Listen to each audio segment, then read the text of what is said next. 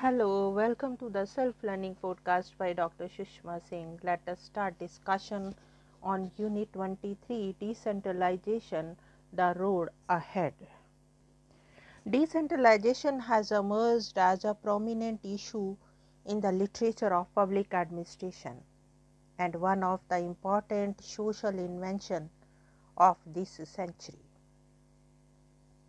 It becomes an important policy objective during the 1970s and 1980s as government in developing countries sought to create mere socially equitable patterns of economic growth and to meet the basic needs of the poor.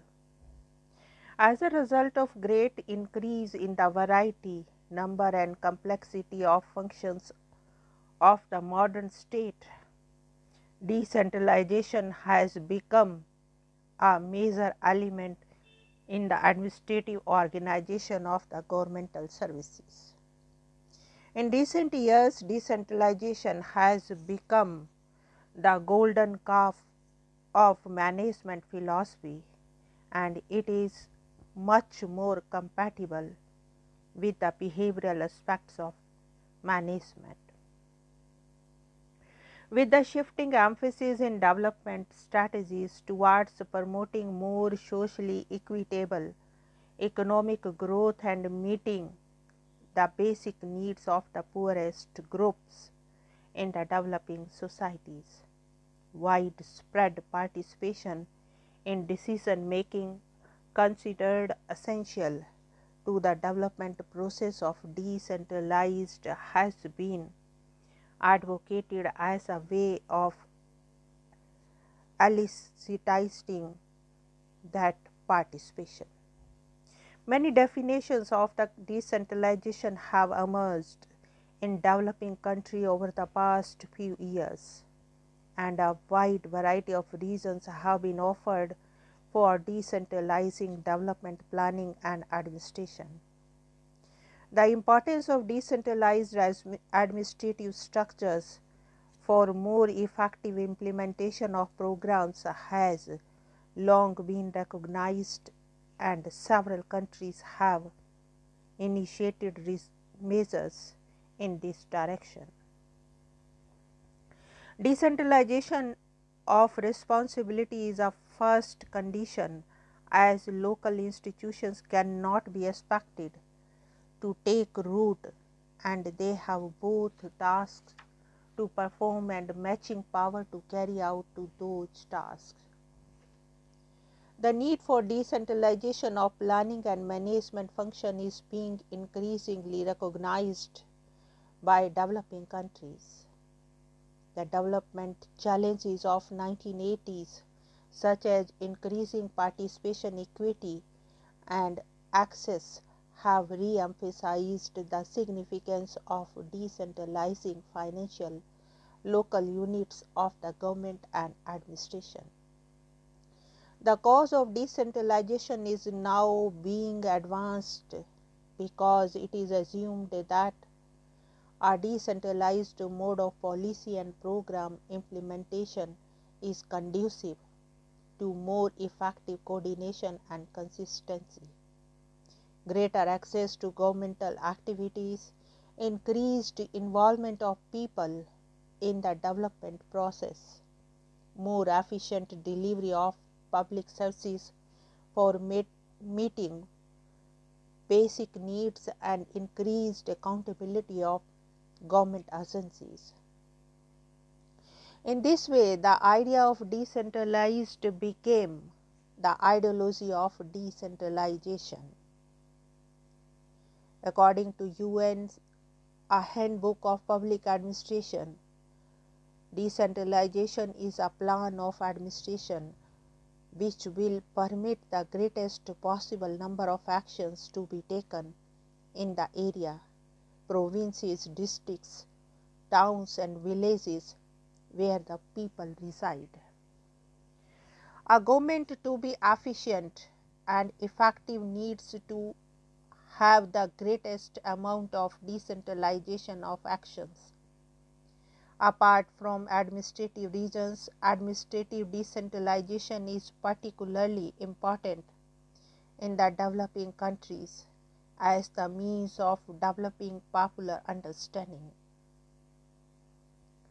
Cooperation and participation in the national programs, in fact, decentralization and delegation are necessary in any form of administration, but they are imperative in development administration, especially when the emphasis is on rural development.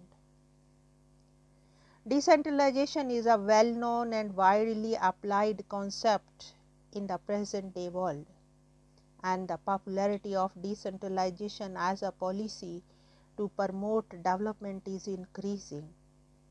In fact, reformers of very different ideological backgrounds are attracted to the idea of decentralization. On the other hand, centralization is associated with the most of the evils of the modern polity delay, red tape, constraints of spontaneity. The pursuit of administrative decentralization by the governments of developing countries is a demonstration of its popularity in theory as an instrument of welfare administration.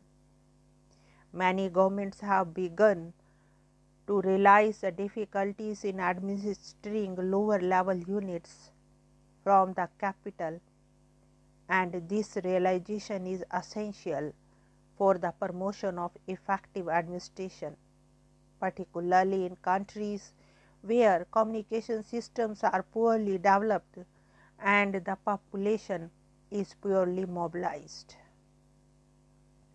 In fact, centralized administration is now often considered to be a hindrance to progress and decentralization, real or imaginary, is often regarded as a panacea.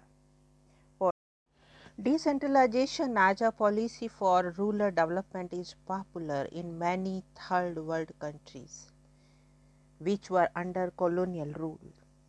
The colonial ruler of these states uh, were reluctant to implement real administrative reforms, which would interfere